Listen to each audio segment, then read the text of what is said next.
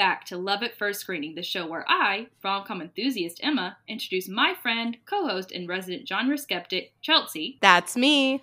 to all the feel good, Cliche. romantic, questionable. hilarious Occasionally humorous. films she's never wanted to watch. Emma, I just I don't often acknowledge how great of a co-host you are.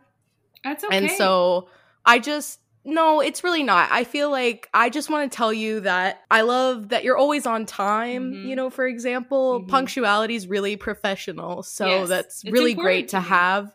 Yeah, it's really great to have in a co-host. And just on a personal level, I love that like you cut your sandwiches on a diagonal, you I'm know. not a monster. You know. Exactly. So I it's just I just really value you and Yeah. I I know we don't often acknowledge that on the podcast, but I just feel like better late, you know, we're this is the 12th episode of our season 2 and I just you know, I couldn't do it without you. So I just wanted to take the moment to appreciate you. Yeah, I just so appreciate you. I can't say what a pleasure it's been all these episodes to just work exclusively with you and I. Yeah.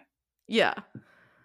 But uh, how's your how's your how's your week been? What have you been up to recently? Uh, not bad, not bad. I've been taking singing lessons lately. Trying Oh. to, you know, work up the old voice into something a little bit better. Um, recently, my singing teacher told me that she was doing a trial lesson, and at the end of the lesson, oh, and then I forgot this part. The woman was drunk the whole lesson. She came, she scheduled the lesson, trial lesson, 30 minutes. You know, sometimes it doesn't work out, but she was drunk. And then at the conclusion of the lesson, she tried to steal my singing lesson teacher's phone. Just slipped it in her pocket and then walked out the door. And she had to yell and say, Oh no, that's my phone. She did not return for a second lesson. Wow. Yeah. It's like she was Ursula trying to Mhm, steal mhm. your music teacher's Mhm. voice. That's a great, actually, metaphor for the situation. A drunk Ursula. That's wild. Yeah. That's people are wild, you know. All kinds of people out there. You know who else is wild? Our guest today. Uh, very, very first time guest. Mhm. Uh, we're so excited to have her on the pod. Our friend and great, funny individual that I think the people are really gonna love. Uh, Madison Hill. Welcome, Madison. Oh my gosh. Hi, y'all. Uh, please excuse my voice. I've recently taken up a habit of smoking a pack a day and snorting pollen off the hood of my car. but with that, I just want to say I've been listening to y'all for so long. This is such an honor. Uh, I know that it was a little creepy that I showed up at both of your houses. Uh, you weren't quite sure how I got the addresses, but I do really appreciate you letting me join this after I drove all the way and brought you a really really weird fruit basket. So I hope you guys enjoyed the exclusive papaya that I got for you that I painted with gold foil. It a was thoughtful touch. memorable for sure, for sure. Um, Yeah. certainly unorthodox, certainly over the top, perhaps a little unhinged, but Yeah. you know, no judgment, no judgment. Um, We definitely didn't invite you on the podcast out of fear. It was Mm-mm. it's a genuine No. yeah. I only threatened to kidnap your pets. I wasn't gonna, actually going to do it. Mhm. So yeah, sure, Yeah. sure. It's just like a joke, yeah. Madison, you're you're also a podcaster, aren't you? You have a podcast? Uh yeah, it's I mean, it's just like a small podcast. Uh I did it well, I started it a few years back. It's called Let's Talk Death and it's about uh in obituaries, historically people have been excluded uh from having obituaries published for various reasons. Uh, so yeah, I just did a little like four parter on uh, SoundCloud along with my rap career on there. Mhm, mhm. Uh, but yeah, so if you want to learn more about who has obituaries and who doesn't, you can uh, find that there. no, it's Wow. It's just about an hour and a half of her reading obituaries. Yeah, Yeah. yeah, I wrote my own for it too. Mhm. It was really touching. You know, it's so funny. Uh, I took a public speaking class once, and an assignment was to write our own obituary. Um, But Mm. obviously, you can't write it from your perspective because in this exercise, you're dead. So I wrote it from the perspective of my dog, Barcelona. Interesting. And then I read it for the whole class. Kind of a morbid exercise, but you know, maybe somebody in your profession, Madison, would would appreciate the creativity. Yeah, for sure. I think that's great. Uh, it'd be a lot more lighthearted. So I think that would be wonderful. I think more dogs should write obituaries. Well, I mean, like I don't think we often acknowledge the grief that animals must feel when, you know, their beloved humans are no longer around. It's true. It's true. And I will say that I just finished up a book uh, where the main character deals with uh, a complex grief disorder or complex bereavement uh, disorder after the sudden and tragic death of her fiance. It's a great book. It's called The Happily Ever After Playlist by Abby Jimenez. I highly recommend it. It's not as sad as it sounds. But yeah, so I feel like that could happen for dogs too. I feel like Sarah McLachlan should be playing in the background right Mhm. now. That's what I was thinking about. Well, you know, Madison, speaking of unorthodox, uh, unhinged, uh, Excellent Emma- transition. what movie did we watch this week? This week we watched a perhaps cult classic from uh, 2017, 2015, I believe, called Mr. Right. Uh, you may have heard of Anna Kendrick and Sam Rockwell, which are our leading man and lady, and I uh, I composed a quick little uh, summary, one sentence summary for our, our listeners today. Here we go. A neurotic young woman with aspirations of being a dinosaur falls in love with a Robin Hood style hitman during his journey towards redemption. I also wanted to be a dinosaur as a child. I think we all did, deep down. What kind I don't know why you wouldn't. What kind of That's dinosaur? my natural next question. well, I thought about being like a plesiosaur, but then I also thought that it'd be really cool to be like a mastodon. Mm, And I had a lot of night terrors as a child about sharks. Like I would just scream in my sleep me about too. sharks. me too. Really? And Literally. velociraptors? No, just sharks. Okay, that's fine. That's so crazy. Yeah, my dad almost got a concussion because of that one time because I started shrieking in my sleep. He came running, his shoulder hit a bookcase, a shelf on top of the bookcase fell down and just hit him square in the head. He's fine. But yeah, no, crazy that we both had night terrors about sharks. I'm really feeling this connection. No, I mean, know? to this day, I have night terrors about sharks.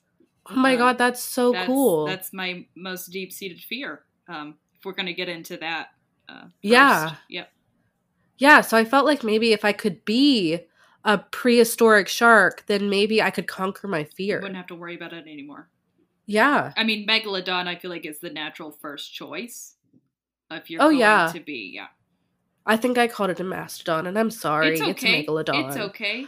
It's been years since I've, you know, been a dinosaur kid. I, I Mhm. felt like as an adult, I had to push away my childhood ambitions, No much like. Anna Kendrick in this Yep. film. hmm Uh, so I feel like this film let me re-embrace that. Yeah, well, that's what I was thinking. I think as she reconnects with her inner dinosaur towards the conclusion, I think you need to reconnect with your inner dinosaur by the end of this uh, conversation. I'm gonna do that. This feels like therapy. Are, are you Mhm. guys charging me by the hour?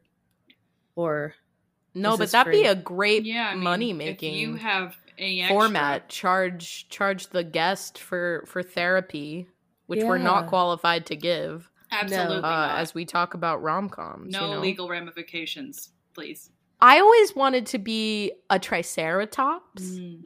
Because as a kid I loved The Land Before Time and Ducky was just adorable. Less adorable, but more on the side of crime as this movie entails is that unfortunately and I feel terrible but I'm laughing cuz I'm so uncomfortable. I don't know if you guys knew this, but that uh, little girl that voiced Ducky was murdered by her father. oh my god, I knew The that, actress? and I wasn't going to bring it up, but I'm Oh, glad well, you did. You know, somebody has to be Somebody had to, inappropriate yeah. uh, uh, of of these two co-hosts. Mhm. So I think now I'm gonna charge you for therapy because I just learned this. You had to know that, yeah. That's so sad. Yeah, sorry. I I feel terrible. I feel terrible. I'm just so I just um I feel very uncomfortable that having brought that up. Maybe we'll cut that. I don't know. Emma, are you editing this episode? Am I editing the episode? I am very proficient at editing, so I, I can do it. All right, all jesting aside, and in case this is anyone's first episode, Emma is not actually uh, my co-host. Madison is. She's not actually a guest. This was a prank. But unlike most episodes where Madison is the expert having seen the films and I am the non-expert having never seen it or if we have a guest then I've seen the movie but the guest hasn't we have a very interesting situation in that this is one of Emma's favorite movies. She mentioned it in the other episode she was in last season. And we decided it was would be a lot of fun to do with her but madison has never seen the movie. So we decided it would be great for emma to come on and, and be our expert guiding us through this episode walking us through this oddball of a movie Mhm, you know? mhm. She's the Virgil to our Dante, leading us through. Come across the river. Let's do this. Yeah. yeah i honestly i'm so shocked that we didn't laugh through any of that I muted myself. Incredible. I was I was laughing. I muted myself. incredible I, had a I pretty somehow kept it together. Um, yeah you you did Yeah. i'm impressed emma Yeah. Yeah, I don't want to play cards with her. She she Mhm. would kick my ass. I'm pretty good at cards. I have a very competitive streak only with cards. Nothing else in life matters except for cards. You have you been to Vegas, Atlantic City? No, it, I don't think I could handle it. We're prolific gamblers in my family. I don't, we don't go to we don't go to gambling houses because we can't take it. Okay. hmm That's All right. awesome. Well, to give a more in-depth description Yes, of this do, movie please for for folks that chose not to watch it, which I think was a mistake. Yeah. Anna Kendrick and Sam Rockwell star in Mr. Right. Anna Kendrick, after her boyfriend comes home with a woman and cheats on her, she decides to break up with him. She ends up at her best friend's house where she's in a kind of deranged, drunken haze, throwing fits, very upset, trying to get over her broken heart and in that process runs into Sam Rockwell, aka Francis, although he hates his first name and he will punch people over it, who is a ex CIA agent turned mercenary turned hitman with a very weird moral code in that he will kill the people who hire him because and I quote murder is wrong. Also we have Hopper who is Francis's former partner who is currently disguised as an FBI agent in order to help find Francis and kill him or bring him back to the mercenary side of things, basically beat him back into a regular gun for hire. And in the process of this, Sam Rockwell meets Anna Kendrick and they start developing a relationship. Meanwhile, he's been killing people. There's also a mobster uh, who is trying to hire Francis because, uh, or frame his brother for hiring Francis because he's trying to kill his brother without leaving a trace. But unfortunately, that plot is foiled because the brother sends a middleman in his place who gets killed instead. And so all of these plots kind of converge when Martha, Anna Kendrick's character, finds out that Sam Rockwell, aka Francis, is actually a hitman, she freaks out, though not quite as much as I think un- A you know, a different person. would, yeah. Most other people would probably freak out. After a very brief momentary break from their relationship, she decides that she loves him and fuck it. And as they're trying to make an escape from Hopper in her apartment, the mobsters, henchmen all come and crowd the apartment complex. There's a shootout uh, during which Martha gets kidnapped. And so Francis is going to go rescue her. He ends up becoming buddy buddy with the henchman Steve. They share some gummy bears. And everyone basically dies. Martha kills a couple of people. And then they take up a life of going to see dinosaurs around the world and occasionally killing people that get in their way. And that's the movie. It is a story that tries to combine romantic comedy with action thriller. And depending on who you ask, because let me tell you, the critics were quite divided on this film, it is either successful or completely imbalanced and immoral and does little to, I guess, dissuade people from murder. Although I think that's kind of a kind of a given. Like the only people that are going to walk away from this going, yeah, and murder's no big deal are the people that already thought that. But, you know, Yeah. some critics seemed quite concerned. I don't uh, think you otherwise. come at this movie from a moral standpoint of uh, Oh no. where do we land on murder. I think you're just here for a good time. That that's what I think too, but I read some of those reviews and I was like, mm, I think people are taking this a little too Too literally. seriously. Yeah. But uh Madison had not seen this movie before, so I guess Emma and I can Emma, you know, as my guest host, why don't you go ahead and guess whether or not Madison liked this movie? Hmm. Yes. I think you like. Anna Kendrick, and I think you like Sam Rockwell, and I think you like dry humor. So, I am neutral towards Anna Kendrick. Hmm. Uh, I'm fine with Sam Rockwell, and I really loved the humor in this movie a lot because it was just so. it was just so silly. My favorite part is that n- at no time did Sam Rockwell's character ever lie to Anna Kendrick's cl- character. Not one time did he lie to her about what he did for a living, uh, what he was going and doing when he was like running off to do something crazy. Like he was completely honest with her the whole time, and f- for the first half of the movie, she thought it was just like a silly joke.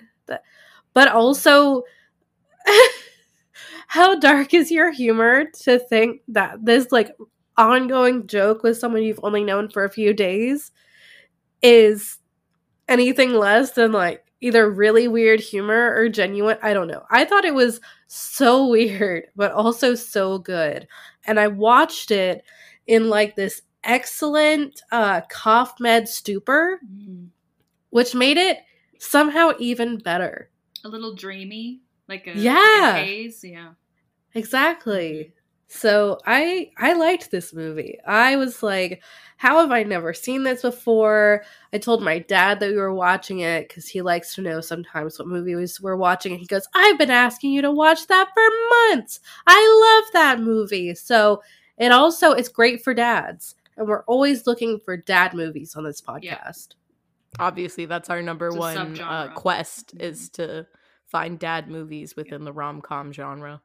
Dad rom-coms, uh, Dad. you know. Dad rom coms, as you could say. Overall, great movie. Yeah, I uh the just absurd humor in this. But here's the thing, and this is where I think I got frustrated reading some of those reviews. And I don't always read reviews, but with a movie like this, I think I also read reviews for uh Lady of the Manor that we watched earlier this season because it was such a random movie that I like honestly caught me by surprise and I was laughing a lot through, but I went, I don't feel like this movie would go over well with some people. And I was act- absolutely right. And it had similar scores to this. I think this movie is slightly more approachable than Lady of the Manor. But Mhm. regardless, I knew that the, the reviews would be quite mixed. However, unlike that movie, when I read reviews here, it seemed that people either liked it or they thought it was completely irresponsible and tonally off. So at least I will respect that they didn't like say it was good but give it a bad rating, which is what people did for the other movie. However, I disagree with with the critics. I think this works really well, and I think the reason it works well is because it wasn't just the situation, it was the the characters.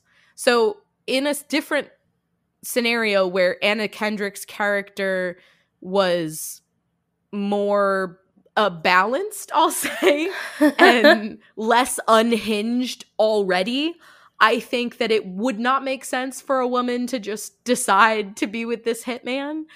But they establish very early on that she's she's just kind of a mess and you know, I think he he tells her she has a confidence thing. I think she's confidently herself. And I'm not saying that being confidently yourself is a bad thing. I think with her, um, she's like a lot. Yep. and she's um I don't want to call her crazy um because I don't like using that word, but I would definitely say there's it's unhinged and he's like an unorthodox hitman. Like, you know, he's got this weird moral compass. And so I think because you they establish very early on that she's kind of an oddball and that she is willing to be silly to the extreme and she's already a little bit violent. I think all of that made me not even question the fact that she, you know, went with him. But at the same time, they do acknowledge that for her to, like, in the knife throwing scene, she gets upset that he, you know, dropped the knife. Like, what the fuck are you doing? Like, but then she catches the knife like five seconds later, and then she's like, oh, that's really cool. And then they're fine. When she finds out he's a hitman because she sees him murder a guy on the bridge during a, a deal thing, she's like, oh my God. But she also sits in silence, lets him drive her home, and then just gets out, like, we're going to take a break. Like, that's not what we're going to do. So anyway, I think I think this movie is a lot of fun. I think it's silly. I think it's absurd, and I think for for those reasons and because of the characters, I don't find myself going, "This is completely unrealistic." Of course, it's fucking not realistic. It's ridiculous. But by that same token, I also think that in a lot of ac- uh, action movies where the main character is a hitman, typically you're rooting for the hitman. You know what I mean? And I think the only reason that people might feel slightly uncomfortable with this one is because we've made it a comedy where we're making light of these things. But I think the whole situation is completely absurd. And also, everyone he's killing is a bad person. The giant violent scenes are with all these like professional hitman mercenaries or mobsters. So it's not like he's, you know, killing, I don't know, girls with pigtails on the playground. Like, you know, like we're not making light of that. Like, I think, you know, these are the same kinds of people that would be killed in a more serious, dramatic thriller. So, yeah, those are my those are my thoughts, my initial thoughts on this movie. I think it's I think it's great. And I will time. I will say that I have a shirt that I stole, uh, and it was rightfully stolen. I'll tell you why in a second. That it's some kind of like armed forces military shirt that I stole from somebody that's and it says we kill people who kill people because killing people is wrong or bad or something like that. So, I mean, that's that's like a running joke with military folk as well. But I stole the shirt because I was over at uh I was friends with this couple and uh we would like hang out on the weekends with another couple and a few more of their friends. It'd just be like a group of us and we'd play beer pong and get wasted and that sort of thing. That was my binge drinking days. Uh it lasted like 3 months, guys. Uh but I had officiated their wedding and the night that I was over there that I stole that shirt, I realized that I forgot to bring like a pajama shirt with me to spend the night. And so I asked the husband of that couple if I could steal one of his shirts because he was a bigger guy. And he's like, Yeah, sure. So he hands me this shirt and it's like super soft. I'm like, Oh my God, what a great shirt. And that night, I find out along with his wife that he cheated on her on a guy's trip and then proceed he proceeded to send flowers to the chick that he cheated on her with. So I was like, you don't get this shirt back. It's too soft and you don't deserve comfort. So that's a fun vigilante aside. justice. Exactly. And that's at the heart of this movie is vigilante justice. Although in that situation, he was the clown. But um, sh- oh yeah, because he does that. all of this with a gown. Oh no, go ahead, Emma. No, I was doing I was doing the thing. You did it, but um, true. I was we had the Oh. same thought at the same time. Maybe we should be co-hosts.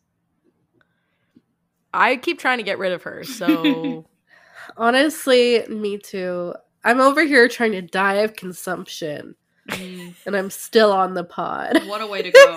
Yeah. I know. Right before we started recording, she she sent me a photo of a sandwich cut down the middle, and she was like, "It's genetic," because apparently it was her mother's sandwich or something. It was my mom's sandwich. Where do you But I went. it? It's really Do you it's start really- in the middle? I don't. No, it was a longer sandwich. It was made Deb on sourdough. From Hold on. Napoleon No. Dynamite, do you just go like full? f- I just don't know how you eat it. I just don't no, get it. no. I was like bold of you to send this to me right before we're basically doing a test run of a different host. Yeah, that doesn't. It's wrong. I okay. It's wrong. On that shape of bread, I feel like it's more forgivable. On a classic See? square, absolutely do diagonal. But on a more circular piece of bread, it's still gross, but more understandable. Is that No. sourdough? Thank you, Emma. Is it I feel really heard and really seen in this What- moment, what and it of- sounds like I'm tearing up. But it was sourdough. It's okay. It was sourdough. Yeah. It still Sourdough's should be good. diagonal, Madison. It was a grilled cheese Mm. with Swiss. I don't like Swiss awesome. cheese, but I prefer mine with provolone. Fair enough. I like a multi cheese blend, but you know, Yeah. Oh. to each their own. Oh wow, do you like do you buy pre-shredded cheese? Are you a pre-shredded cheese person? Depends on the day. Oh, Sometimes I'm lazy and I get the pre shred. But yeah. we all know it's worth shredding your own. For- Yeah, Yeah. that's not a secret, Madison. Everybody knows it's better Yeah. to shred your own cheese. But Well, I'm sometimes you're like, who has the fucking time? I don't have I just want to, you know. And I have just to wanna go. put it back in a bag. And next time I want more cheese, I'm gonna have to shred again, and I have to wash something. yeah, because you can't you can't pre-shred your own cheese. It clumps, Yeah, you know? So you have to shred it every time. Mhm. And it's just Mhm. a lot of work. yeah. So You ever tried to I shred this- mozzarella, Oh, that's parmesan? hard. Come on, nobody has time for Oh, that. parmesan's not hard. Oh, really? a hard cheese Yeah. is A hard easy, like cheese really Parmesan easy. are a I'm lot just- easier to shred. I'm just incredibly lazy in that case. soft cheeses are a lot harder to shred, especially like a Mozzarella's wet. mozzarella. It's just. Oh, it's so on. it's so damp. Just a wet ball. Oh, Yeah. you know, I'm just not a huge fan of wet balls. I guess. Uh, Christ. Um, but no, I actually I shredded some parmesan earlier this week before I uh came down with consumption like a dying Victorian child. Uh, I made dinner and I made a spinach dip pasta because I had a dream about it. It sounds delightful. It was delicious. 10 out of 10 would recommend that. I could send you the recipe, but I measured most of it with my heart. I like to measure pasta recipes with my heart as well. I like Yeah. cooking versus baking because I can just do everything with my heart and Mhm. it turns out. hmm You know what I mean? Yeah. Yeah. Like sometimes I have a recipe pulled up for things I haven't made before, more just as like it's like you know in the Pirates of the Caribbean when uh Elizabeth Swann is like uh parley, you can't hurt me and Barbossa's like the thing about the pirate code is it's more like guidelines than actual rules. That's how I view recipes. hmm I'm gonna scan it one time and then I'm gonna move on with my life. See, I when it comes to baking, everyone's like baking's a science. I like to treat it more like alchemy, hmm hmm hmm like a blending of science but also magic. Yeah. I want my recipes to turn out a little bit different every time because I don't have any consistency in my life. Amazing. Do we do we have other thoughts about about this movie? Um, we I just had a 20 minute conversation about cheese. about recipes and cheese and baking. With this movie, I liked that Sam Rockwell uh, fit the bill of someone who felt kind of unconventional in his role as well. I thought the casting in this movie was oddly perfect, but I want to talk most about my man Steve. Hmm. Oh my god. I was yes. hoping you'd bring up Steve. What a character. I Steve is someone you you would bring home for Thanksgiving. Mhm. I would. Steve's the type of guy who would oh yeah, hell, I would too. Uh Steve's the type of guy who you'd come home and he'd be like, "Hey, I noticed your car needed an oil change. So I hotwired a new car for you yes. Exactly. just got and I of it. switched the plates." And chaotic good. You know what I mean? Chaotic. Like Yeah. would commit crimes to make your day but easier. for love, yeah. Yeah, which yeah, yeah. I I think is great. You know what that has? That has like the best mix of cat person and dog person energy Mhm. in one body. He was a good-looking dude. He was a great dude, and his his allegiance was to his heart at the end of the day. I mean, from the get go, when and when they're storming the apartment complex, the whole time we've seen Sam Rockwell like do these dance moves as he's like fighting people, which Mhm. is honestly so fun. Uh, But we see Steve do it like immediately. Like he's like, I see the vibe and I'm gonna participate. Because, like Anna Kendrick says about his clown nose, it's like everybody's having a good time, you know? Yeah.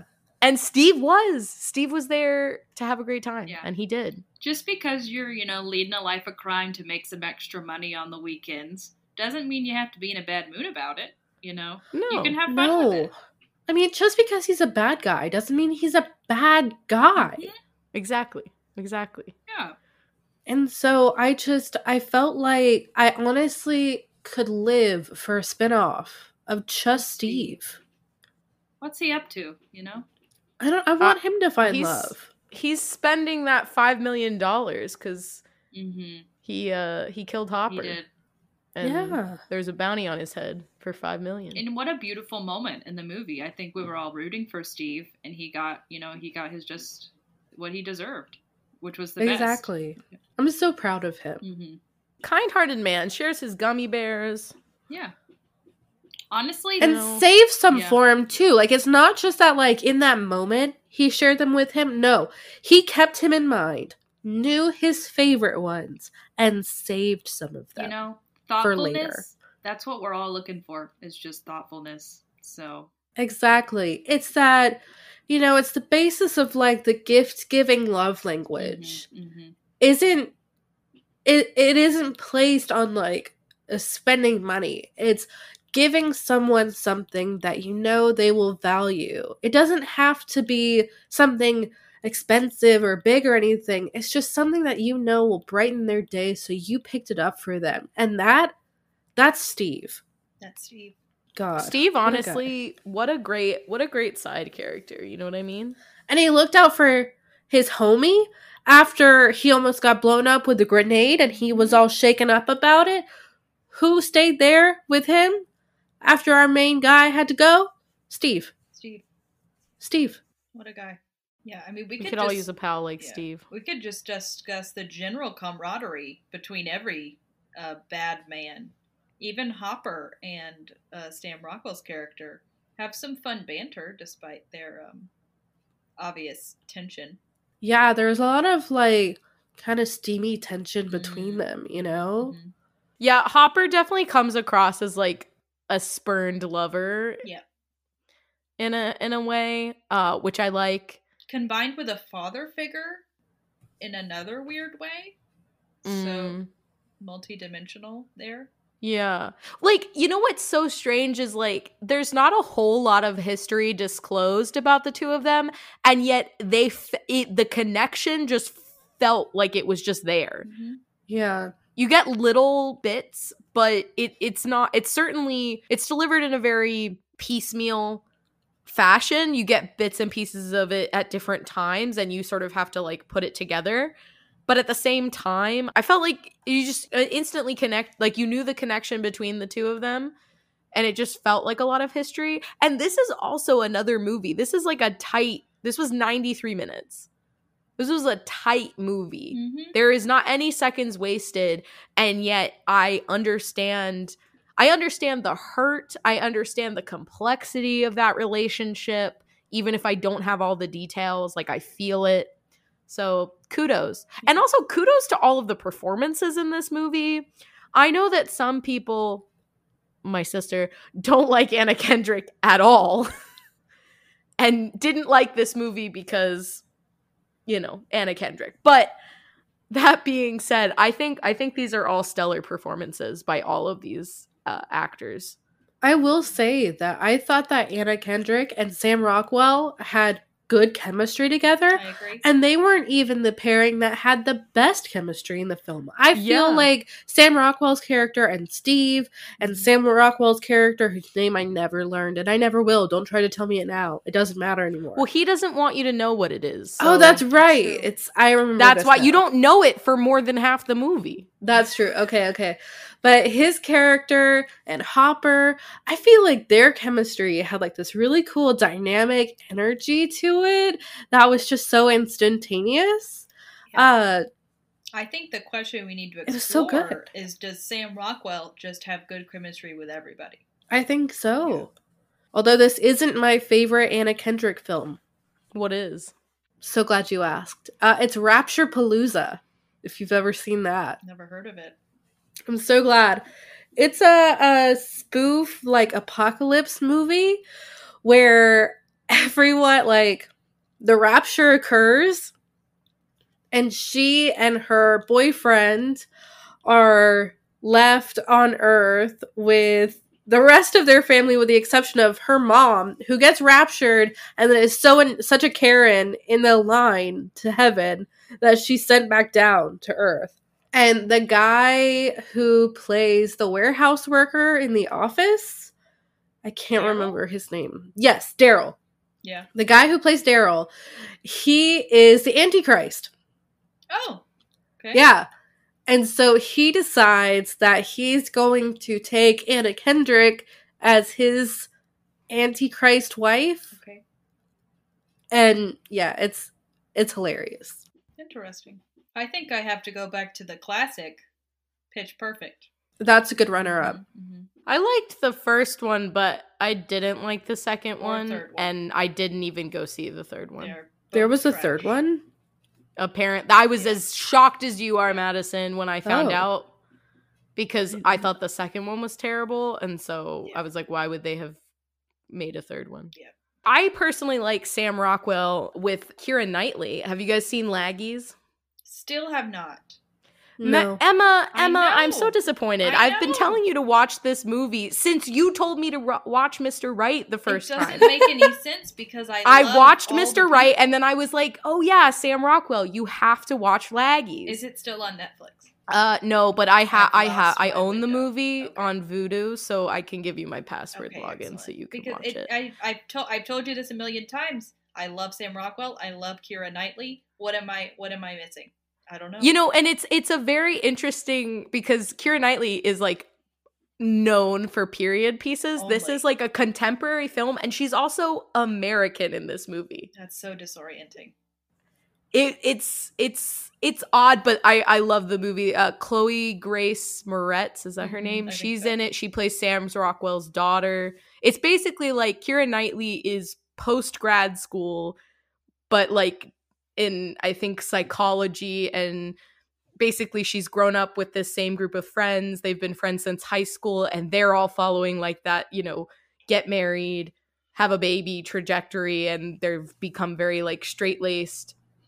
And she's kind of floundering like she she's kind of stuck because you know her friends are all moving on a very specific way and she doesn't necessarily want to move on that way and then she meets Chloe Grace Moretz in a parking lot and they ask her to buy them alcohol because they're teenagers. Mm. and then she ends up forming this very strange friendship with her and then gets they get caught by the dad sam rockwell and then he decides that like it's fine. And anyway i i i'm not want to spoil it but i i think it's a great movie and it's i really like it. And i think you'd like it emma. I've told you mean, watch it i don't know how many that, times. That plot I've never heard that plot summary and I I'm even more intrigued now. yeah So I feel like if you've ever felt like you don't know what you're doing with your life, I feel like this is Oh, a good movie. You mean every day? Yeah. yeah, exactly. I like like an intense relation with Yeah. this movie. And like none of the characters are perfect, which I also really like. Like I they all have flaws. that. Yeah. So anyway, really great. 10 out of 10 would recommend. So we've we've just recommended two two movies so with far. with these main main actors in it. Three if So- you count Pitch Perfect. Not only the I- 1st one, obviously. I'm not gonna Yeah. count Pitch Perfect. Fair. If you haven't seen it by I think- now, you've missed I your know. window. Just don't watch it. It had its time. Yeah. Yeah, the whole world got super into acapella after that, but I think it's good that we've we've moved past that. It's for the best. I almost joined an a cappella group. I got to the second round and then they cut me because it turns out I'm shit at harmony. Harmony's hard. So It that's is. fair. Oh, you want to know a story about harmony? Yep. So I was in chorus. I was in two different chorus classes in high school. I was in regular chorus and then I was in vocal ensemble, which was like advanced chorus, which I don't really understand. I think you had to be like recommended by the teacher. I don't think you could just join the class. So anyway, I was in both of these classes my senior year, in addition to mus- a musical theater class. So I was just in this one room ba- basically half the day. But anyway, um, I was an alto, meaning that most of the time my part was the harmony. And there was this one time we're singing, and my professor, we're all around the piano, and he's just doing it by parts. And he's like, the only person singing is Chelsea. So he made me shut up so that he could hear the other people. And then he made people sing it individually. And also, if you knew my chorus teacher, he was like not a serious man. So like this was just like it was just absolute buffoonery. Then people were just like really not doing their shit because usually like half the time we didn't even do anything. He was like I'm going to go be in my office and you guys can basically just sit around and chat. Like that was most of the time. So like the few times that we did, you know, sing, it's like you should actually do what you're supposed to because we don't even do this that often. But so he made people sing individually and there's this one girl who everybody knew was a bad singer and so she starts to sing and then she is like doing that like self-conscious like touching her throat and he like lowered his glasses and he was like honey it's not your throat it's you Savage. Oh my god, an icon. Uh, yeah my sister made a that. tiktok where she told that story it was just so savage like ugh i'll remember it forever I wish I had a meme of his face and then that quote. oh, Like yes. the, like a, a gif of him easing the glasses down. He was all the he was a character one of the best teachers i've ever had he was great Yeah. He did lots of other things that you'd also want memes of like he was just Some people just have a natural presence where they just mhm. attract that meme quality. like these two characters in this movie they're very Excellent example. can i share some of my favorite exchanges in this movie of So right up at the top. Oh, first I want to say I love the reveal of the title card of him like dancing across the floor and it's sort of like unraveling the word Mr. Right Mhm. is unraveling behind him. I thought that was incredible editing. So kudos to whoever decided to do that. But right after that, we get his first exchange with someone that's hired him. And this is where you get he goes, "Murder's wrong." And she's like, "You're a hitman." He goes, "Nobody's perfect." And then he shoots her. And mm. ugh, incredible incredible comedy i also really like he's when he's trying to reason with the guy they're out on a date he's trying to reason with the guy. He's like look i'm on a date. Can you like not attack me? Because I'm, I'm gonna kill you. I might get blood on like you like he's just like that was really great. I also think when they're going to get anna kendrick from the mob guys headquarters the one guy i think his name is bruce who is like kind of the head mobster's like right hand man, comes in doing like, you know, a bunch of arm movements. And he's like, Is that Taekwondo? And he's like, Karate. And then he goes, That's not fair. And then the guy's like, You have a gun. What do you mean this is like you're literally, yeah, he's doing karate moves, but he's, but Sam Rockwell is pointing a gun at him. And it's just, ugh. Is Masterful. There were so many- following that scene where the guy accidentally pulls the grenade, and then Sam Rockwell's character's like, "It's okay, I got you. Let's do this together. We'll plug it back in together." and then I think he like socks him with the gun and knocks him out or something. Yeah. Because at that point, I think he's trying not to kill people because, Yeah, because he doesn't want to you know, for Anna Kendrick's character mad. Well, at that Yeah. point, he like sits him down in a chair because the guy's having a panic attack because he almost just blew them up with a grenade, and he that's when Steve comes in. He's like, "Hey, man, yeah, so your buddy, he's he needs some support.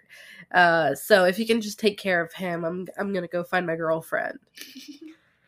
Well, and here's the thing again, back to the critics where I just don't agree is that all of those scenes, I think in a different movie would feel very over the top, but for me, they didn't. They felt Mhm. like this was an action comedy and they just belonged there. Like, yeah, it's absurd, but it didn't feel like it was trying to be absurd. Does that make sense? Yeah. It's just the nature of the scene itself was absurd. So thi- I, don't know. everything That's just my feels opinion. so natural. Like Yeah. the fact that nobody reacts to anything just feels natural. Like when he drags a body into her apartment, he may as well have like had mud on his shoes, and she's like, "You know, we've talked about this. I don't know why you keep doing this." And he's like, "I'm sorry, it's my bad. You know, do you have a bathtub? yeah. I'll, I'll clean up. You know." Leave your bodies by the door. We've talked, We've about, talked about this. Also, in the shootout scene at the apartment when they're both hiding behind the thing by the pool and he he shoots one guy, but then he's trying to like get the others to disperse so he doesn't have to kill anybody else. And he's like, "What what if that guy like he'll never go home? Like what if he had a family? What if he had kids?" And Anna Kendrick's like, "He could have had a cat." And he's like, "Yeah, he what if he had a cat? Who's going to feed his cat?" And then Anna Kendrick starts tearing up at the thought of this unfed cat. Oh, It's good. It's a good movie. It's so good. It really is. And I think that like I'm having trouble other than, you know, having a consumption riddled brain. I want it noted that I don't actually have TB. I just have a cold. Yeah. Uh but it's more fun to say that I'm perishing from consumption. You Uh, just need we just have to take you to the sea. I just like the sea air. I need the sea air. Put me apart in a You field a in a house by myself. yeah. Exactly. I need yeah, I need to go to Italy or something by the sea. But uh I think this movie is almost difficult to discuss just because it's so I know it's quirky and it's weird, but it's also just so straightforward Mhm. and it's it's just good. Like I don't have anything that I want to correct uh other than I could use more Steve, but I think that's just a me thing. Yeah. Like it was just it was all just really good. Yeah. As as they say on New Girl, no notes. I have no notes. I actually do have one note. Oh, she has one note. Okay. I have one note, and it really has nothing to do with the story, and it doesn't have anything to do with the acting.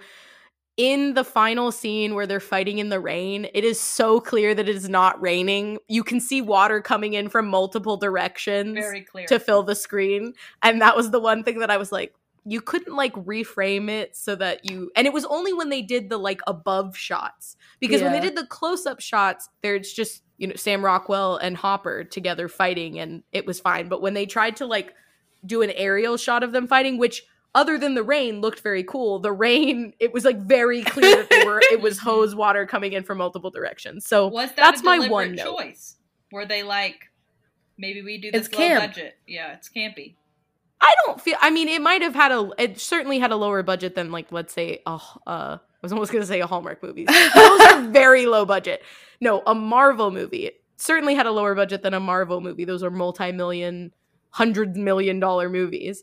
But it would. I would think with the the production like houses that were attached, they were certainly not like big ones like Paramount, but Focus Searchlight's pretty big.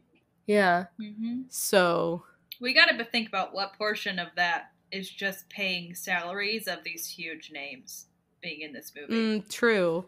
That's very True. fair. But again, I think they could have just cut. I also think it doesn't help that it was sunny that day they were filming this. Yeah. I think if it had been cloudy, it you probably wouldn't have been able to see where the water was coming Mhm. from. But as they say in show business, you know, the show must Show go must on. go on. They they just they had to do it. Unless we have anything else to say, I should we ask the three most important questions we ask on this show? What are those? Oh I'm yes, our, guest. our guest our guest Madison and Emma. I, I I know as my co-host that you know the three questions, but I I I'd really like to to I- tell them to Madison. That's Madison. okay. I'm going to let you do it tonight. Great, thank you. Yeah. Uh, so we have three questions that we ask to determine whether or not a movie is in fact a rom com. So number one, do they date? Are there moments in which we see these characters growing closer together? And I think that it's an obvious yes. They, I mean, they quite literally go out on dates. They're at walking around a like mini golf place. They have hot dogs together. Mhm. It's they go out on a date at the bar. Just one long date because it technically probably happens over a couple days. Yeah. Yeah. So unless unless you guys have any other No, I think no I think it's a pretty instant click. Like that's what they want you to understand is that's like a, a match made in wherever. A classic whirlwind romance. Correct. Okay, so great. First one, check. Number two, did we laugh? Which again, I feel like quite obvious. Yes, we did. We've Mhm. talked about our enjoyment of the humor in this. I like the humor because it's like all of the jokes that Sam Rockwell participated in were not presented as jokes. They were just him existing, Mhm. and that made them funnier. Much funnier. Yeah, I was gonna say one of the things I really like about both him and Anna Kendrick is that they allow themselves to enjoy things. There's so many little tiny moments where he's just like genuinely enthralled by something that's happening. It's almost like a child fascination. Mhm. Like there's a moment where he walks by a tap dancer on the street and he like stops to like tap with him and then like gives him a tip. And I think as you get older, there are so few times where we like allow ourselves to be silly. And I think these are two adults that just don't care and allow themselves to be silly and do whatever they want. Wow. That's really beautiful. So, I mean, sure, I obviously don't encourage people to go around actually murdering folks, but other than that, I think you know, have fun with your life. Why are you, Yeah. why are you being so serious? And also, why are you feeling embarrassed by doing something that feels fun? yeah, enjoy life. Yeah. All right, so that's two checks. So finally, and this is where a lot of films fail, is love, specifically romantic love, in the driver's seat? Is romantic love what is propelling the plot forward? And I personally think this is kind of a tricky question with this movie because they have quite literally combined an action comedy or an action movie where the action, the plot of the story is typically moving the story forward with a romantic comedy where you're more focused on a couple and it's about the will they won't they or their particular journey. So I think this is I kept thinking about this and I honestly I feel a little conflicted. So I'm curious to see what the two of you think. I would say that it's adjacent in the same way that Straight Up was adjacent, where it was a very atypical romance. But I also feel like if you took out the romance, there wouldn't be, I mean, it would just be them like hunting him down. And that wouldn't be nearly as good of a movie.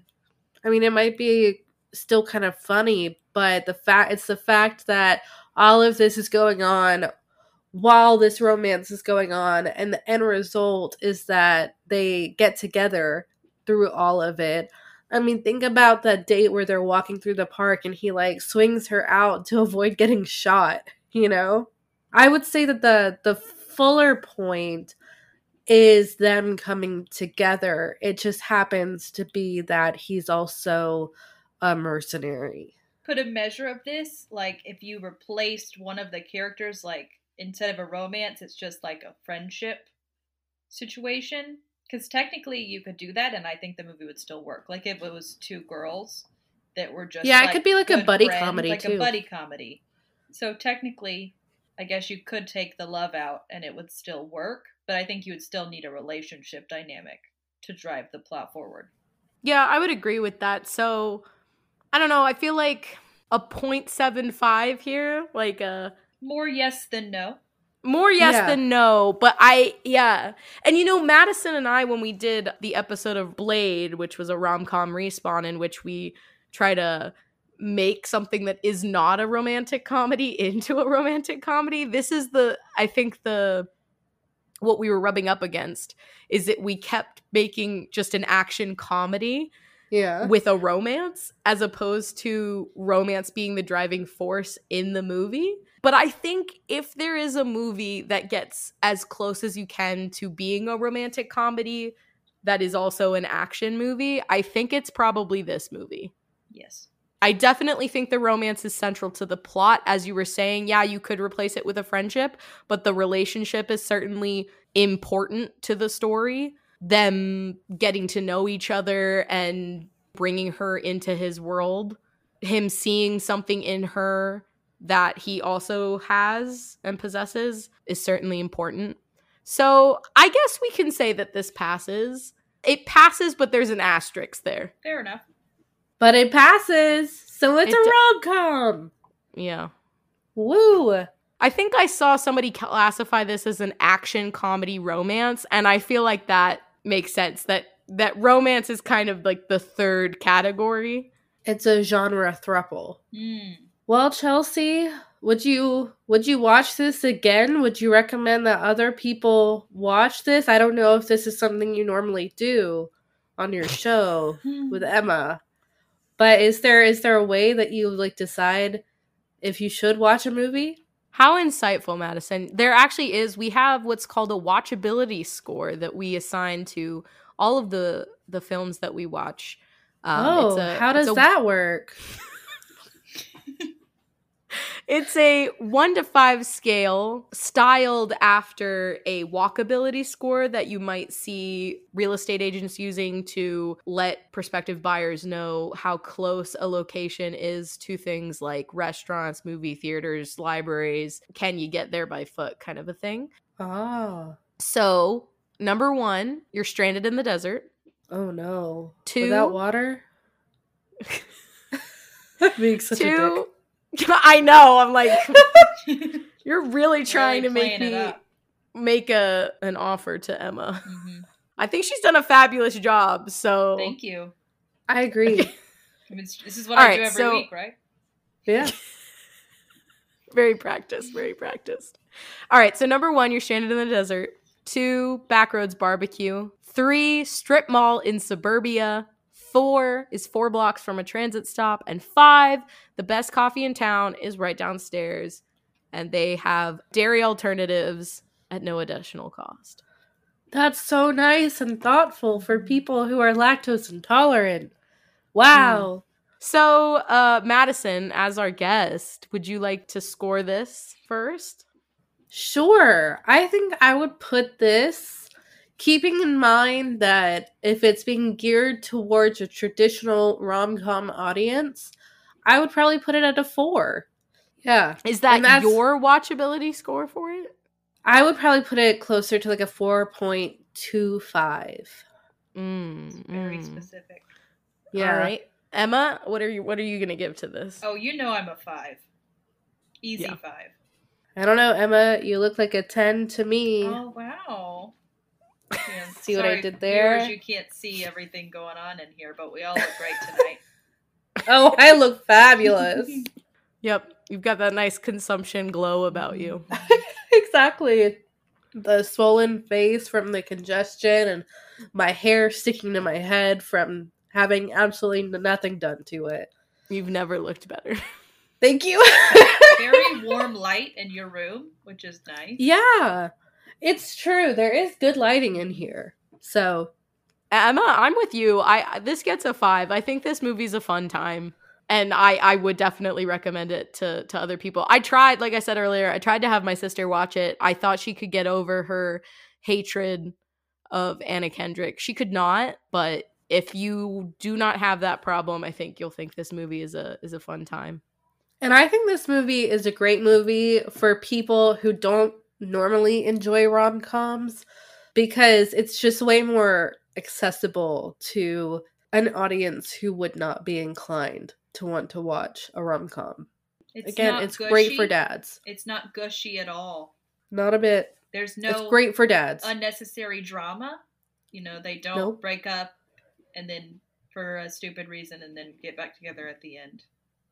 I mean, they break Yeah. up for about 27 seconds, but other than that, honestly they have a kind of bonnie and clyde Mhm. quality to them in that they might be doing terrible things but they seem to really care about each other Yeah. and for the record i don't know anything about the actual bonnie and clyde so that could have been Maybe a a- wholly abusive relationship but what i mean is yeah. yeah but what i mean by that is we kind of hold them up as like the pinnacle outlaw couple so Mhm. like that being said i think they're a very healthy example of like yeah sure they're doing terrible things, but they are very kind to each other. Yeah. I think they're modeling a pretty healthy relationship. Yeah, they have a healthy dynamic. You know, it's hard to find people you like. You know, genuinely like. So Yeah. kudos. Do you guys have a favorite outlaw? Who was that lady that was really good with guns? Annie Oakley. Annie Oakley. Was she an outlaw? she had outlaw vibes. Yeah. Yeah. Yeah, she was pretty cool. I think mine is Rattlesnake Kate. She's sort of like Annie Mm. Oakley, but uh she was moving out west with her son. I think her husband had died. She may have poisoned him. I don't know. Why not? But That's a good way to kill your husband is poison. honestly, It's the easiest way to do it. yeah. uh just to note, we're not sponsored by uh husband murdering. Or poison. Or poison uh the band or the product Yeah. but no she came across like a little pond that she was gonna chill at with her horse and her son who was like three at the time and You you did say horse, yes? Her whores and her, her horse and her son Like Giddy up, horse. yes Yeah, no, Yes. I keep hearing whores. horse How many horses? uh Like n- she just, has one a harem. horse. Okay. Correct. Uh, but no, so they like stopped to rest there for a second, and it turns out that she accidentally came upon a rattlesnake den, A den? a den of rattlesnakes, and she started shooting them. She was a really sharp shooter, mm-hmm. and so she started shooting them. And then when she ran out of bullets, she picked up a sign that was like a, a signpost out of the ground and proceeded to beat the rest of them to death, saving her her son and her horse and herself. None of them got bitten. And then she gathered all the rattlesnakes up and made a dress out of their skin. No, she didn't. She did. And there is actually a whole like folk opera about this, uh, like a whole album by Neyla Pekarek. She used to be the cellist for the Lumineers. Uh, she went on and did this solo act, and it's an album called Rattlesnake. And it's actually pretty fucking good. Did you And it tells her the whole story. Rattlesnake Annie? What is her name again? Rattlesnake Kate. I'm gonna. I was gonna say kissing Kate Barlow, um, which is a fictional, you know, that's from Holes. Uh, That's acceptable. She she kissed her victims. But real world, not necessarily old west outlaw that you'd be thinking of, but I think uh Marsha P. Johnson. you know what? Hell yeah. Hell yeah, Marsha P. Why does she sound familiar? She's the black trans woman that started Stonewall. Ah, yeah, yeah, yeah, Yep. yeah, yeah. Yep. And there's a really beautiful song called I think it's called Marsha. Let me you know what? Let me look this up because listeners might actually like this song. It's this just beautiful song that this person wrote basically being like uh like thanking her for yeah, Sammy Copley uh wrote a song called Marsha about Marsha P. Johnson and it's gorgeous. Highly recommend listening to it. Basically saying that uh thank you for your actions because your actions then have helped me be out and open with myself and my love and other people's selves and love because of her. So, yeah.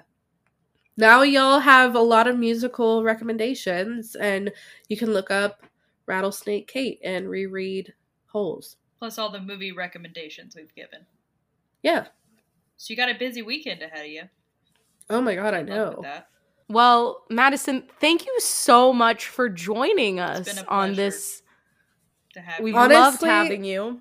It was great. I don't know if I would come back. That's fair. uh, just because I I feel like I can't really measure up with your energy and expertise. Uh, Emma's Plus, especially. you might be dead, you know. I might be dead. Uh, so uh, you know, if you want to come to my wake, you have to dress as a Victorian ghost, and also bring a bottle of tequila. Because it's gonna be a roast and roast. I'm gonna be cremated, and Mm. then my ashes At are going- wake. I think we well, no, before the wake. Oh, we could do that. Yeah. We could do that. But my plan was I was going to be cremated, and then at my wake, I was gonna have a roast where everyone sits around a bonfire and shit talks me mm-hmm. for hours while drinking shots of uh, tequila. Or Chelsea, you can have a tequila alternative because I know you don't like tequila. Uh, and then so yeah, so I get roasted, and then I get roasted. You get it? Literally. So like, can I just give an example of how this might work? So like. Um, I think that would be helpful for me at least. Yeah, I just want to yeah. make sure I have the right thing. You know, I don't want to, you know, dishonor your memory inappropriately. Of course. Um, you know, Madison was great unless you wanted her to be on time somewhere.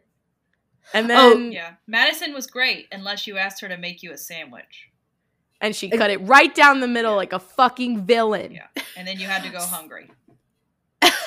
See, you started off on the wrong foot by calling me great. You should just launch into the other yeah. stuff. Uh, but that the rest I of it a was roast perfect. was like when you like switcheroo. No, like comedians, it's like mean. you start and then the the joke is that it's the opposite. Oh, you could do that. You could do that that format. I just didn't want you to have to like deal with the pleasantries if you didn't have to. Oh, okay. So I can just be like, Madison was never on time a day in her life. and you want to know what? So she can't hear you. and she was late to her own fucking wake. Yeah. You could always do a like a a classic. What are those people from Parks and Rec? The twins. Oh yeah, yeah, Mona oh, Lisa oh, and, John and uh, Fake your yeah. death, attend your own wake don't be suspicious. Don't, be suspicious. don't be suspicious. Don't, don't, be suspicious. Don't be suspicious. Okay, wait. Someone, someone told me recently that that's that that like has been. It's all over the internet that like clip, but apparently it wasn't in the actual episode. It was like during the credits, or like it was an outtake or a blooper but it, this feels like a Mandela effect because I definitely thought it was just in the show. I just never watched bloopers and I definitely have seen that. Yeah, I don't know. I don't know.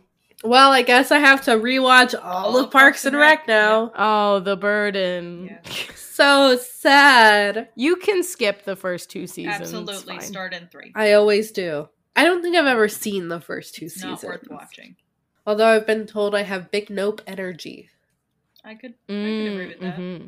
Yeah, BKE. Mm-hmm. Except she'd be on time to shit. She look. I actually is so funny because I, uh, t- I was supposed to meet up with my godmother today, and I did. But I told her, and it, it wasn't time specific. I also want to stress this, but I told her that I'd see her around like five and then I texted her uh, she lives like 45 minutes away. I texted her at 4:45 and I was like, "Hey, I'm leaving. I'm working on MST today." And MST is Madison Standard Time. Mm. I also thought about maybe just like cremating my lower half and uh, having like an open casket like normal uh, where you would only see the upper half anyway. But then, like halfway through, when um, everything is getting ready, uh, like all the people are really sad, and then there's about to be a song. All the people in the front row, it'll be like you know, like a splash zone, and it'll just pop open like a confetti can, and It'll just be like boom, legs. I just am like, how would you go about cremating half? Of, like, would they just amputate you at your hips? Yeah. Okay. Like a like a meat sit just just run it through the cleaver? I think it'd be yeah, I think it'd be easier to freeze me first. You know how it's easier to like slice beef if you freeze it first? I feel like if you just freeze me and then cut that, mm-hmm. you know, like bandage that up so it doesn't get gross or like just pull everything out. I mean, fuck, just I mean, treat it like a, like a tummy tuck at that frozen, point. so it should and, stay. Yeah if it's frozen exactly hard enough. Well, I don't know if I'd stay frozen through the service. That well, would be I mean, the issue. No, it would start to leak at a certain point. Yeah, so they would have to like bind well, that part up. Mm-hmm. No, no, no, because it, they would they would embalm you probably. Oh, that's so true. like all of the embalm, fluids would be and then freeze and then cut and then defrost. Well, yeah. I feel like I feel like you could cut and then embalm if that's a uh, if that's Get available. All... That way you don't waste any of the embalming fluid, you know? Are you an mm. organ donor? So we'll sa- save you a buck on your I am an organ donor. Okay, so I they're gonna get all the good stuff out anyway. Exactly. Are you are you I'm also an organ donor. Are you an organ donor? I Emma? don't know, actually. And my wallet's okay. not in here, so I can't check my license. Probably. Breaking news Emma hates giving organs Yeah. to dying people Yeah. after she doesn't need them. Yeah, that seems like a given. Like if I don't need it anymore, you can have it. I know, like. Why take it with you? Just if you want a liver, have mine. yeah. I don't know I mean, I probably got some liver. good ones. I, you know, I don't do anything bad to myself, so I probably got some pretty top-notch organs. Liver, I hardly know her. oh my god, Chelsea. wow. That's really not a funny one, but I just kept thinking it over and over again, so I just had to say it out loud. I think it was worth it. Great. I'm so glad. Yeah. Oh, I know. Well, it's funny that you say that because I did a 5K with Nicole and my mom. Nicole will be featured later in the season, but it was like a St. Patty's Day themed 5K uh, at the very, very start of March. And someone said, like, basically, like, shut up, liver, or like, you know, fuck you, liver, I'm gonna day drink, uh, whatever, you know, like, your liver deserves to be punished, that sort of vibe of shirt. And she goes, You know, I used to find those funny, but then I knew someone who went through liver failure, and it's just not funny anymore. And I'm bummed because I wanted it to be funny. And I'm like, That's, I love that. Yeah. So, I mean- liver failure isn't funny, guys. Except it should be, but it's not. You can lose like half your liver and still be fine, right? Yeah. It's not. It's like The liver's like the only yeah, it's like the only organ that regenerates. Did you know that when you take pain medication, it just sends all the pain to your liver because your liver doesn't have pain receptors? So your liver is in like excruciating pain. Also, But- if you yeah. take too much of it, you can give yourself uh liver like cirrhosis of the liver if you take like too much Tylenol. Because your liver is flipping out every time you take pain medication. You That- just don't know. I look, I'm willing to believe you, but also that sounds so fake. I, don't know. My mom told me, and I don't know what her sources are. I'm gonna Google this later. It- For the best, probably. Emma's I'm- I'm mom not- is a doctor My- of medicine. My mom is also a conspiracy theorist, to be fair. So, The the fun kind or like the is there a fun kind? dangerous kind? yeah, like the Bigfoot Bigfoot people are fun. Yeah. Oh, okay, I get it. No, not that fun kind. No. Okay. Like she believes in chemtrails and stuff like that. How what are her feelings on 5G? Oh, she thinks it's very dangerous. yeah. Is she okay? For the most Tell her to watch Ancient Aliens instead. I know that it has a lot of icky parts that veer away towards uh eugenics at some points, Mm. but I feel like that's a safer option for conspiracy theories. You're right. There's Just start with Ancient Bigfoot Aliens. is a fun conspiracy theory. He's a fun guy. I like to think about him, you know? Mothman's my guy, Mm, but Mothman? Yeah, I love the Mothman. Going to Mount Yeah. Pleasant, West Virginia is on my bucket list because of the Mothman. Me too. Let's go together. Yeah. Hell yeah. Field trip. Fun fact about Mothman: When I worked at Barnes and Noble, one of my coworkers was looking for a Mothman present for their friend, and uh, they found like a erotic Mothman novel, and I I want to say it was called like Mounting Mothman or something my like God. that. I need to find this. Okay, Um, listeners, if you are aware of Mothman erotica, please write in and tell us. Slide into our Oh my God. DMs. Mounting the Mothman. Now they have a book recommendation too. Oh my well, we really we ju- we were just gonna keep talking until we had given them all types of media for their Yeah. I wish that we could have a visual element because then I could share the book cover Oh, we will post it. mounting the Mothman, which is just a blonde woman in a bathing suit caressing a horrific creature, and it's just it's Have no fear, Emma. We will be posting a picture of that cover on our social media post for this episode. I might buy it, and I think we should all buy it. to sit that should be our I'm- next book club book. And also, Yes. it's from the Alien 6 Chronicles, which means it's a series. Oh fuck. So I I bet it's different. It's probably a different mythical creature for every book, but oh my gosh.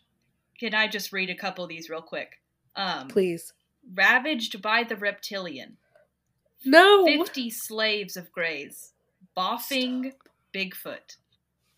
Oh. Tall, white, and hung. Those are just the first ones that come up. Stop. Oh my god. Wow. Beautiful. I I, I think we're all speechless. Yeah. Sorry. I just can't stop staring. It's a lot to take in. I think they built that cover art on whatever the Microsoft equivalent is of like a really cheap Canva service and stock images. Well, you know what? Uh, if listeners want us to have a bonus episode where we read and discuss Mounting the Mothman, I will buy all of us I would- copies. yeah. I think it's like five ninety nine. I can take that. It's well, it's six ninety nine for a paperback, or it's free through Kindle Unlimited, which I have, so I could just give you guys Okay, my Kindle actually, then login. It's free. So Yeah, it's free. So uh yeah, uh seriously, I, I swear to God, I do want someone to write in, slide into our DMs, and tell us that you want us to cover Mounting the Mothman by Anne L. Probe. Anne L. Probe. Okay?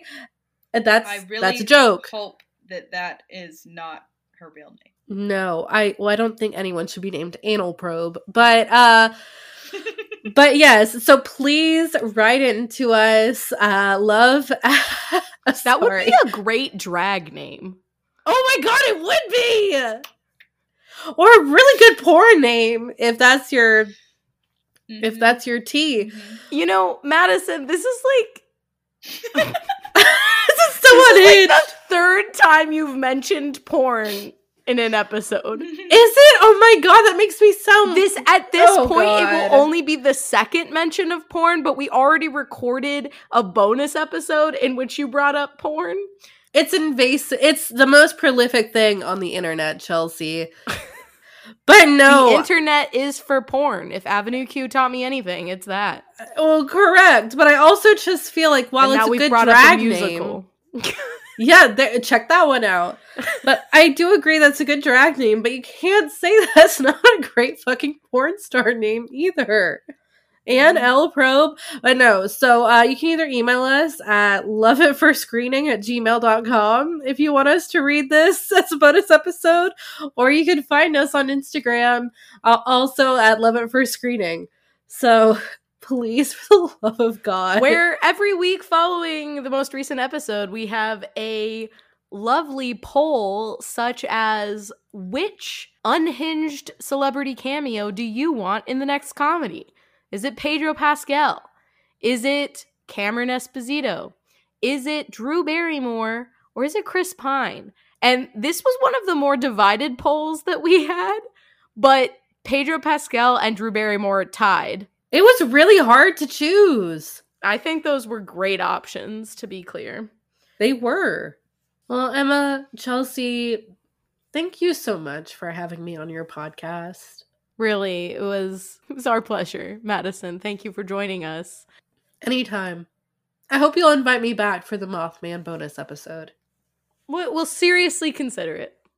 Thank you. In all seriousness, Emma, thank you for thank you for coming back. You are our first repeat guest Am I? and our inaugural guest host.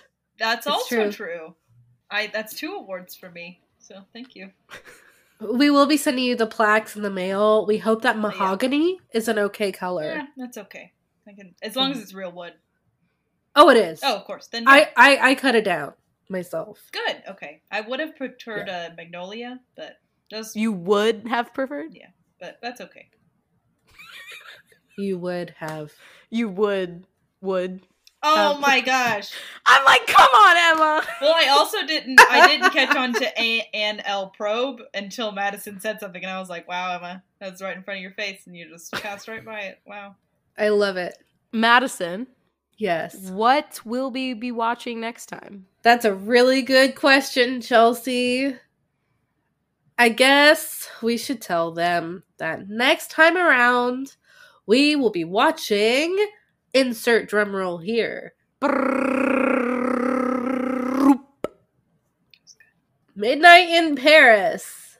Yep, we'll be watching Midnight in Paris. Uh, it features Rachel McAdams and Owen Wilson, and we just hope that it'll have you saying, "Wow." And I suppose this is as good as time as any because this next episode will actually be the final regular episode of season two. It's so so sad. I just want to take a moment to tell the listeners a little bit about what is in store for them. Um, we're going to take the summer off, but have no fear. We've got three exciting bonus episodes coming your way in the interim.